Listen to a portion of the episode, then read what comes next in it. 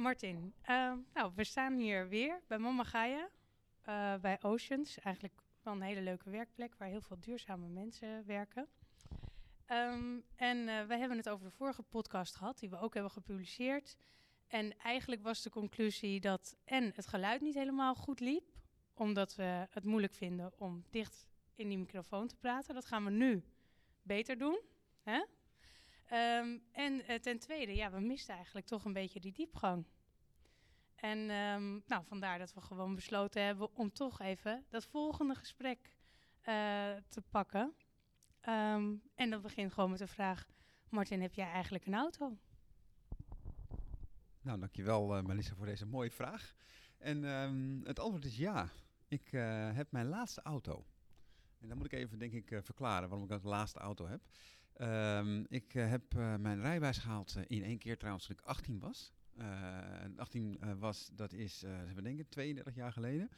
Um, en sindsdien ben ik automobilist en heb altijd een auto gehad. Um, op een gegeven moment ga je ook nadenken van waarom heb je eigenlijk een auto? Wat doe je met de auto?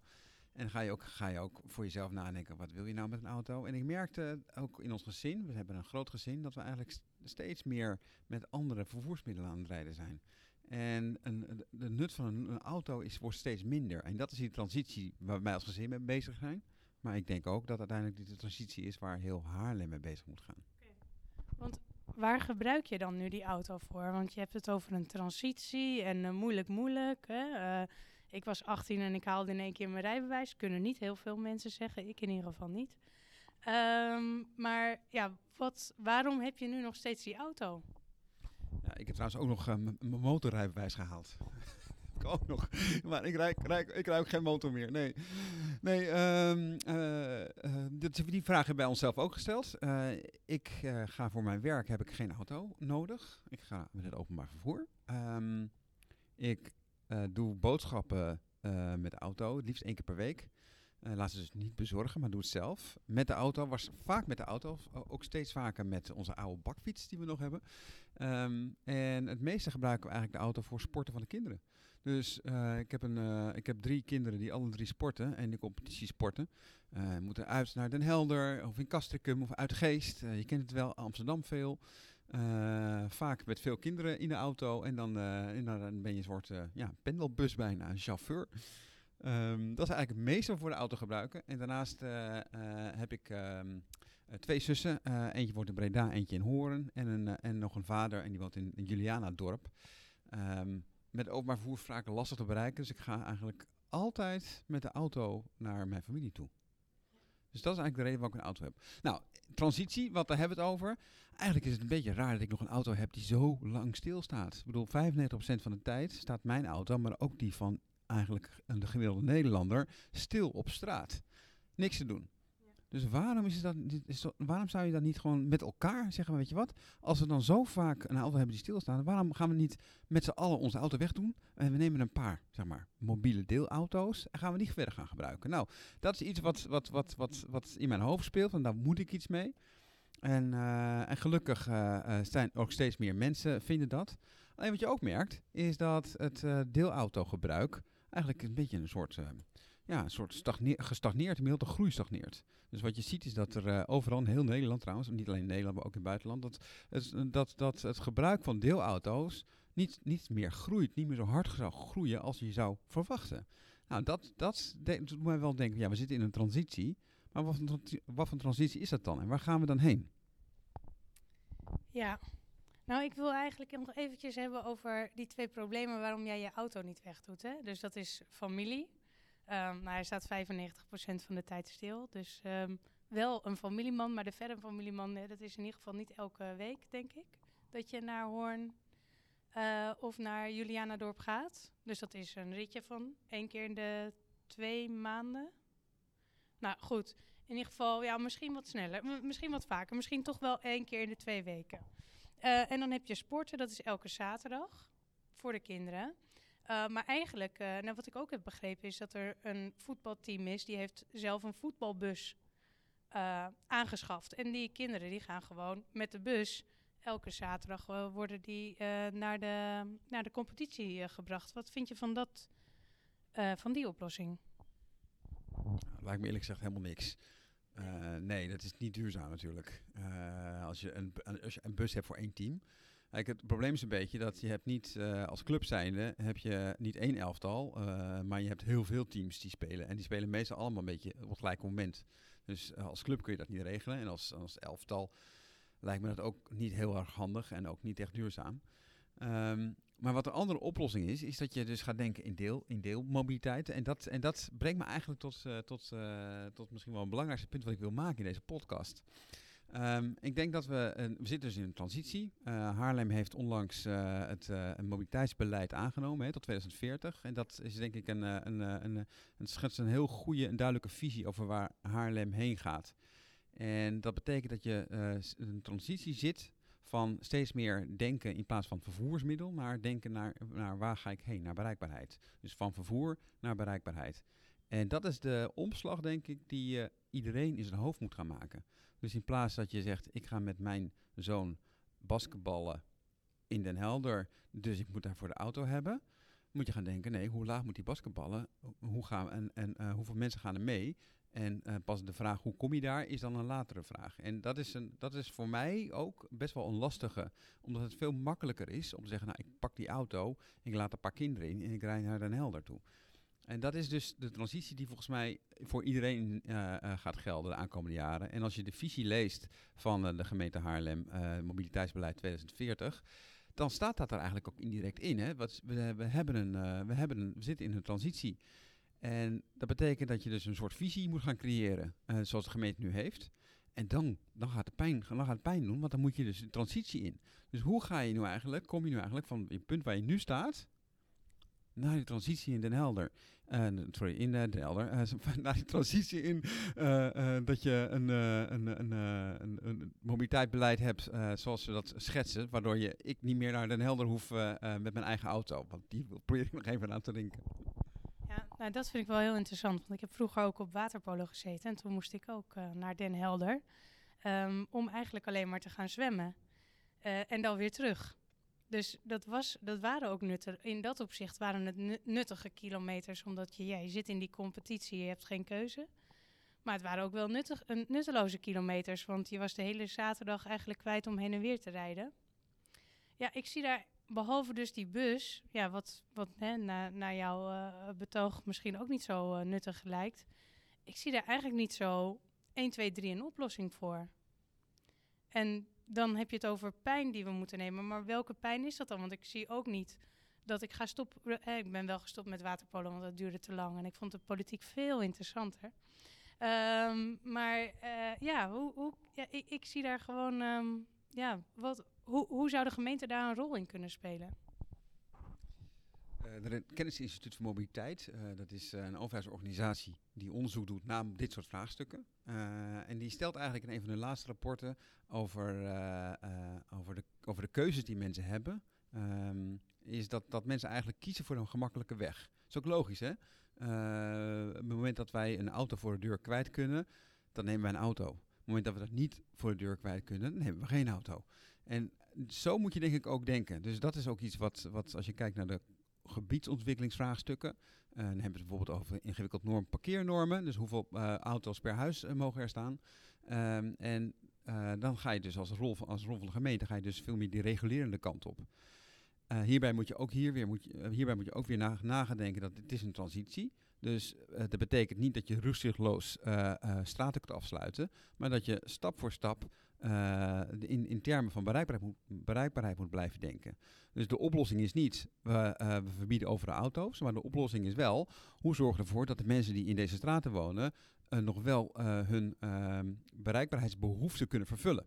En dat is een, en dat is een vraagt, dat is, dat is geen simpel antwoord. Dat vraagt een complexe, een, een, een, complexe serie van maatregelen. En een van de dingen die ik echt belangrijk vind en interessant vind, is de ontwikkeling van, dat noemen we mobiliteitshubs. Uh, en dat zijn, uh, dat zijn regionale hubs die, uh, die op wijkniveau vaak worden ingericht, waarin vormen van mobiliteit samenkomen en dat voor de buurt een oplossing kan zijn. Ja, ja dat vind ik ook heel interessant. Um, maar ook vanuit, vanuit, um, vanuit het aspect van de energietransitie. Hè? Want we zitten in verschillende transities. En als je een mobiliteitshub inricht, dan kan je daar ook gelijk zonnepanelen ehm, boven hangen, hè, zodat de auto eh, droog staat ehm, en niet te heet is. Of, eh, of de fiets, of dus eh bromfiets, of nou niet de bromfiets, maar de, de elektrische deelscooter. Ehm, en dan door die deelmobiliteit te, ja, samen te voegen op een plein, is dat ook gelijk een energieknooppunt. Maar dat is dan misschien, ja, zo ga ik van transitie naar transitie. Ehm, als je inderdaad bezig bent met zo'n mobiliteitsplein, omdat je mobiliteit toegankelijk wil houden voor iedereen in de buurt, dan kan je eigenlijk ook direct kijken naar die andere transities van hé, hey, wat kan ik hier nou aan toevoegen, zodat ehm, ik ook de andere transities als klimaatadaptatie en energietransitie, ehm, de beperkingen die we hebben op het net, eh, kan verlichten. Dus dat integrale denken, dat, ja, dat, dat gaat er ook voor zorgen dat, dat, dat we ook heel veel pijn wegnemen. Ja, ik, ben ik zit hier te knikken, dat zie je natuurlijk niet als luisteraar zijn. Maar ik ben het helemaal met je eens. En, eh, nu wordt het wel echt een jijbak, want inderdaad, we zijn het behoorlijk met elkaar eens. Ehm, het is ook bizar dat je een auto hebt die 95% van de tijd stilstaat. eh en die dus inderdaad 14 of 15 vierkante meter in beslag neemt. Eh, daarvoor kun je natuurlijk prima een boom planten. Eh, op een parkeerplek of, eh, of een ander, iets anders voor doen. Dus, dus eh, hè, als je het hebt over klimaatadaptatie, is meer groen nodig die water opneemt, waardoor je bij grote wateroverlast eh, die we gaan krijgen de aankomende jaren, dat je daar beter tegen bestand bent. Ehm, energiepanelen op een mobiliteitshub kan, moet er wel een dak op. Dat is niet altijd natuurlijk het geval, maar het kan zeker. Overigens, eh, eh, CO2-uitstoot terugdringen is natuurlijk belangrijk. Eh, stikstof is natuurlijk een issue. Fijnstof, zeker van fossiele auto's, de fossiele brandstofauto's, is nog een, is zeker een issue. Ehm, en dat zijn wel, ja, dus je, je lost wel een hoop op. Wat voor mij altijd nog wel een belangrijk thema is, als we het hebben over mobiliteit, is de verkeersveiligheid. En ik vind het eerlijk gezegd, dat heb ik al eerder gezegd, vind het ronduit idioot om na te denken dat je dus het nu in 2021, dat er nog steeds verkeersslachtoffers zijn. Dat er nog steeds ongelukken gebeuren. is toch eigenlijk best wel raar. Terwijl overal, alles wordt tele- tegen- tegenwoordig computer bestuurd, eh, maar, eh, maar mobiliteit nog, nog steeds niet. En dan kun je zeggen, ja, we, we- we zijn al bezig met zelfrijdende auto's. Het begint al te komen. Hè, we hebben natuurlijk een, een aantal merken die er al wat verder in zijn. Ehm, en de vraag een beetje, een beetje hier is, wanneer, waar is het omslagpunt? Dus wanneer eh, eh, en hoe zorgen we dat we het verkeer veilig krijgen? En is dat, wachten we dan tot de technologie eh, er is? Of en, beschikbaar is? Of gaan we als overheid misschien wel gewoon ingrijpen? Nou ja, dat is wel een goede vraag. Want thuis staat er bij ons ook een auto 95% voor de deur. Ehm, dat is een elektrisch model van, van Tesla en die kan ook zelf rijden. En de eerste paar keer dat we hem hadden, dus dat was eh, twee jaar geleden eh, in september. ehm, toen ben ik ook heel vaak zelf gaan rijden. Dus dat die auto helemaal zelf bestuurt en dat je echt gebruik maakt van die technologie. En toen kwam ik op die provinciale wegen en die auto die er herkende eigenlijk niet eh, dat de bomen dicht bij de weg stonden. Ehm, dus, het, dus soms kiest de auto er zelf voor in rijdende functie, ook op het moment dat ik hem niet op zelfrijden heb staan, eh, om even te remmen. Nou, dat, hè, dan verlies je eigenlijk de controle, wat je hebt geleerd eh, tijdens je autorijlessen. Dus dat, dat voelt heel, eh, heel gevaarlijk. En soms zegt hij ook van, hey, pas op, dan schrik je je echt helemaal het leprazes. Maar er is er helemaal niks aan de hand. Ehm, en op het moment dat hij remt, dan heeft hij natuurlijk wel gekeken, die auto, van kan ik remmen? Dus hij weet dat hij ruimte heeft om te remmen. Maar ik heb nooit tijd, als hij heeft geremd, of als hij mij bijstuurt in de bocht, eh, of dat überhaupt kan. Ehm, dus het is, een, in dat opzicht is die technologie met zelfrijdende auto's, ja, die wordt ontwikkeld, die is ontwikkeld. Nou ja, in dat opzicht heb ik er eigenlijk niet zo'n heel veilig gevoel bij. En rijd ik het liefst dus nu niet eh, op automatische piloot. Aan de andere kant, kijk, als ik eh, heel moe ben, ehm, eh, dan moet ik gewoon niet in de auto stappen. Eh, maar stel dat je verplicht wordt of je moet echt in de auto stappen, en dan is het wel een veilig gevoel dat op het moment dat ik van het witte lijntje afga, ik direct word bijgestuurd en ook door middel van een hele harde piep wordt wakker geschud van hé hey, hallo, let op, je bent aan het rijden. Ehm, dus het heeft eh, twee kanten. Ehm, en in, nou ja, en eh, ik denk dat het handig is voor de overheid om meer sturing te geven. Ehm, maar wat voor sturing qua veiligheid had jij dan in gedachten? Ja, het belangrijkste is natuurlijk al aangenomen. Dat is uh, het uh, maximum snelheidsverlaging in Haarlem. Dat is iets wat de gemeente Haarlem al besloten heeft. Uh, tot, tot 30 km per uur. Um, ook op uitvalswegen. Daar ben ik ook heel blij om trouwens. Um, dus stap voor stap zal de maximum snelheid teruggaan. Behalve op de, op de randweg, heb ik begrepen. Um, ik denk dat je in, in, woonwijken moet je gewoon naar 15 toe, naar, stap, naar stapvoets rijden. dus niet 30 km per uur in een woonwijk, maar 15 km per uur. Um, tegelijkertijd zie je ook dat de hoeveelheid ongelukken in een woonwijk wel redelijk meevallen. Gelukkig maar. Uh, je hebt natuurlijk ook veel drempels, dat helpt natuurlijk ook al. Um, en uh, daar, moet je, daar moet je natuurlijk ook, uh, daar moet je ook rekening mee houden. Zeker als het gaat om de hoeveelheid drempels. Hè. Sommige, sommige argumenten gaan over de bereikbaarheid voor hulpdiensten en de snelheid van hulpdiensten. En hoeveel, de hoeveelheid drempels zal een hulpdienst, de, de aankomsttijd van een hulpdienst vertragen. Dus daar moet je goed mee omgaan. Tegelijkertijd moet je wel een veilige situatie creëren. Maar we zien allemaal, en als we het hebben over mobiliteit, dat het niet een heel simpel uh, antwoord is. Het is een complex vraagstuk. En daarom is er ook geen één antwoord te vinden. Als het gaat over de problemen. Hè, we, hebben, uh, we hebben het over verkeersveiligheid gehad. Um, we hebben het over CO2-uitstoot gehad, fijnstof en stikstof. Uh, we hebben het over ruimte gehad. en een ander probleem rondom mobiliteit, wat we niet over gehad hebben, is reistijden. Met name natuurlijk files, lange reistijden. Dat is ook vervelend. Het duurt lang. Um, terwijl de perceptie vaak van mensen is met de auto ben ik het snelste. Is dat uh, zeker in de spits niet altijd zo. Uh, maar ik denk ook dat je moet kijken naar de positieve kanten van mobiliteit. Dus wat brengt mobiliteit je nou eigenlijk? En waarom wil je mobiel zijn? Nou, op de allereerste plaats omdat je functionele reisbeweging hebt. Dus een functionele reisbeweging bedoel ik mee. Je gaat ermee um, naar, uh, naar je werk. Je gaat je, je, je, hebt een, je, hebt een, uh, je hebt spullen nodig. Ehm, pakketbezorging hoort daar natuurlijk ook bij. Goederentransport. Je hebt een, andere, een, een, ander deel van je reisbeweging is misschien niet functioneel, maar is veel meer gericht op um, um, je sociale leven. Net al gehad over het rijden naar Den Helder toe, hè, sporten, naar je familie toe rijden. Dus dat, dat, dat geeft. En als derde belangrijke punt, dat moeten we niet onderschatten, denk ik, is het gevoel van vrijheid. Je kunt in je auto stappen en heb ik het natuurlijk merk aan mezelf dat ik nu specifiek, als ik het heb over mobiliteit, meteen de transitie maak in mijn hoofd ook naar auto's. Maar uh, inderdaad, je kunt, die, dat, dus even terug naar het punt, uh, vrijheid is natuurlijk wel heel belangrijk. Je kunt je uitstappen, je kunt weg. En ik bedoel, de jaren 80, 90 waren er, was het gewoon een, een, een uitje uh, dat je met je auto op pad ging. Dan ging je gewoon met je auto een stukje rijden. En nu, volgens mij gebeurt dat steeds minder. Maar het is wel iets wat mensen heel erg belangrijk vinden. Die vrijheid, die keuzevrijheid hebben om zelf te kunnen bepalen met welk vervoersmiddel je waarheen gaat. En dat is denk ik iets wat mobiliteit kan brengen. En dat is heel positief. Hè? Je kunt, uh, even los van de auto, je kunt, je kunt overal heen reizen tegenwoordig. En dat, dat vergroot je, je, je grenzen. Het doet iets met je, met je lichaam, zoals met je hoofd. Los van alle negatieve, negatieve kanten die er ook zijn. Zeker als het gaat over milieu. Maar het, het heeft ook een heel positieve waarde. En ik denk ook dat je als je, het, als je het hebt over mobiliteit, moet je dus niet alleen denken aan problemen en aan oplossingen, maar ook eventjes teruggaan naar maar waarom hebben we nou eigenlijk die mobiliteit nodig? Hoe sta jij het eigenlijk in, Melissa? Waarom we mobiliteit nodig hebben? Nou ja, ik merk inderdaad dat vooral als ik, nou dan kijk ik een beetje naar die periode waarin Isabel, mijn dochter, uh, heel klein was. Ja, dan, en ik nog geen elektrische bakfiets had toen was ik eigenlijk heel erg beperkt. Um, ook het was geen corona, dus de auto stond eigenlijk nooit voor de deur.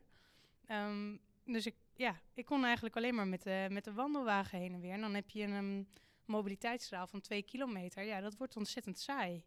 Um, en uh, ja, omdat je leven dan een beetje saai wordt, ga je je ook minder uh, ja, gewaardeerd voelen. Hè? Dus je hebt minder gevoelens van geluk. Uh, terwijl je in een hele mooie periode zit. Dus mobiliteit, dat, dat, ja, dat, dat, kan, uh, dat, dat kan heel erg, dat is gewoon ontzettend belangrijk. Dat is toch denk ik ook een van die waardes. Uh, ik weet niet of ze bij Maslow staan, maar qua energie en qua mobiliteit zijn dat toch wel belangrijke dingen die we moeten meenemen. Um, in die volgende stap die we gaan zetten als samenleving. Want we gaan natuurlijk van die fossiele brandstoffen af. Hè? Er zijn nu nog mensen die dagelijks fossiele brandstoffen verbranden, terwijl het niet nodig is. Um, ja. eens. Maar uh, voordat je ingaat, dan ken je een beetje. Voordat je ingaat over die fossiele brandstoffen. Even terug naar, uh, naar, naar dat, dat, dat gevoel wat je had van... Hè, je zei, is het onderdeel van Maslow? Ja, het is twee zelfs. Sociale contacten. Ik bedoel, we noemen het geen mobiliteit. Maar dat hebben we wel nodig. En eh, de sociale contacten die we nodig hebben, eh, zijn niet alleen eh, dichtbij, maar kunnen ook wat verder zijn. En daarvoor moet je dus mobiel zijn. Eh, ze zijn, eh, veel sociale contacten zijn tegenwoordig ook digitaal. Eh, dat is trouwens een ander onderwerp waar ik het graag met jou over wil hebben, overigens. Want eh, dat lijkt me een heel leuk onderwerp voor een podcast. Want dat heeft heel veel voordelen, maar ook heel veel nadelen. En eh, dat is, ik vind het ook wel interessant om te zien hoe we, daar, hoe we daarin staan. Ehm, maar als je kijkt naar, eh, naar, naar, naar de kracht van mobiliteit, is het, is het met name die vergroten van je grenzen, het vergroten van je eigen belevingswereld en je daardoor ook een gelukkig mens voelen. En ik vind dat je dat heel mooi met, je, met jouw voorbeeld ook heel mooi onder woorden hebt gebracht. Dus eh, ja, dank je wel dat je dat wilde delen. Ehm, als we het hebben over mobiliteit, zijn er nog dingen die we nog wi- willen bespreken eigenlijk? Nou ja, sinds de komst van die elektrische bakfiets is mijn actieradius daarin dus veel, veel groter geworden. Hè. Dus ik heb opeens 7 kilometer waar ik heel makkelijk met, ehm, nou, met, met Isabel naartoe kan. Eh, dat, dat heeft voor mij ehm, ja, mijn leven leuker gemaakt. Eh, dus dat wilde ik nog delen. Dus dat die, eh, oh ja, en ehm, omdat ik dus op die elektrische bakfiets zit, ga ik nu ook een stuk sneller. En ik zie ook dat andere snelfietsers nog sneller gaan dan ik. En nu zag ik van de week, toen ik op de zeilweg fietste, ook een snelfietser die even de rijbaan pakte. Omdat ja, de zeilweg is ook qua fietsen niet heel erg eh, doorstromend verkeer. Ehm, nou begreep ik dat wel van die fietser, want dat was op zich een veilige situatie. Alleen zouden we niet dat kunnen, en dat is echt gewoon even een open vraag. Stel dat je mensen met een snelfiets eh, die op de rijbaan willen eh, rijden een helmplicht geeft. Zou dat volgens jou dan mogelijk zijn? Geen idee. Goeie vraag. Ehm, ik denk dat je, eh, even de vraag ontledend. eh laten we beginnen bij, bij, bij het punt, kan je iemand verplichten om een helm te zetten terwijl hij op een fiets zit? Denk je daar volgens mij een nationale wetgeving voor nodig hebt? En ik denk dat je dat regionaal kunt, eh, kunt regelen. Maar als we even naar de bovenliggende vraag eh, gaan, is namelijk, wil je sneller verkeer, zoals elektrische fietsen, eh, eh, toestaan op de rijbaan te, te, eh, te fietsen, tegelijkertijd met de automobilisten? Ja, dat lijkt me een heel goed idee. Dat of die fietspaden verbreden, een van de twee. Want je, wat je gaat zien de aankomende jaren is natuurlijk een enorme toestroom, een, een, een vergroting van de hoeveelheid fietsers. En met name natuurlijk elektrische fietsen. Elektrische bakfiets heb je al genoemd. We hebben natuurlijk ook over elektrische scooters heb je natuurlijk ook. Ja, dus ja, daar moet je een oplossing voor vinden. En die kunnen niet met z'n allen op eh, dat, eh, dat kleine fietspaadje zitten, terwijl een auto ruim baan heeft. Omdat hij alleen maar de, de, de sterkste is. Nee, natuurlijk niet. Dus daar, daar eh, moet je een oplos- oplossing voor vinden. En dat zul je ook inderdaad misschien wel op deze manier moeten doen. En het is natuurlijk ook een stuk veiliger op het moment dat we heel de stad 30 km per uur hebben. Dan een, een snelfiets gaat 25 tot 30 km per uur, een beetje remmen. Je bent ook sneller opgetrokken dan een auto, eh, vooral in vergelijking met een auto met eh, fossiele brandstoffen. Ehm, dus in dat opzicht krijg je, doordat de fiets sneller is gaan rijden en de auto eh, minder hard mag, ehm, veel meer een gelijke stroom van mobiliteitsbewegingen. Dus ehm, ja, misschien dat we daar naartoe gaan. Lijkt me een hele mooie afsluiting. Heel goed. Nou, bedankt allemaal weer voor het luisteren. En mocht je nou meer verdieping willen hebben, dan eh, kan je dat altijd aanvragen bij eh, Martin en Melissa. Dag.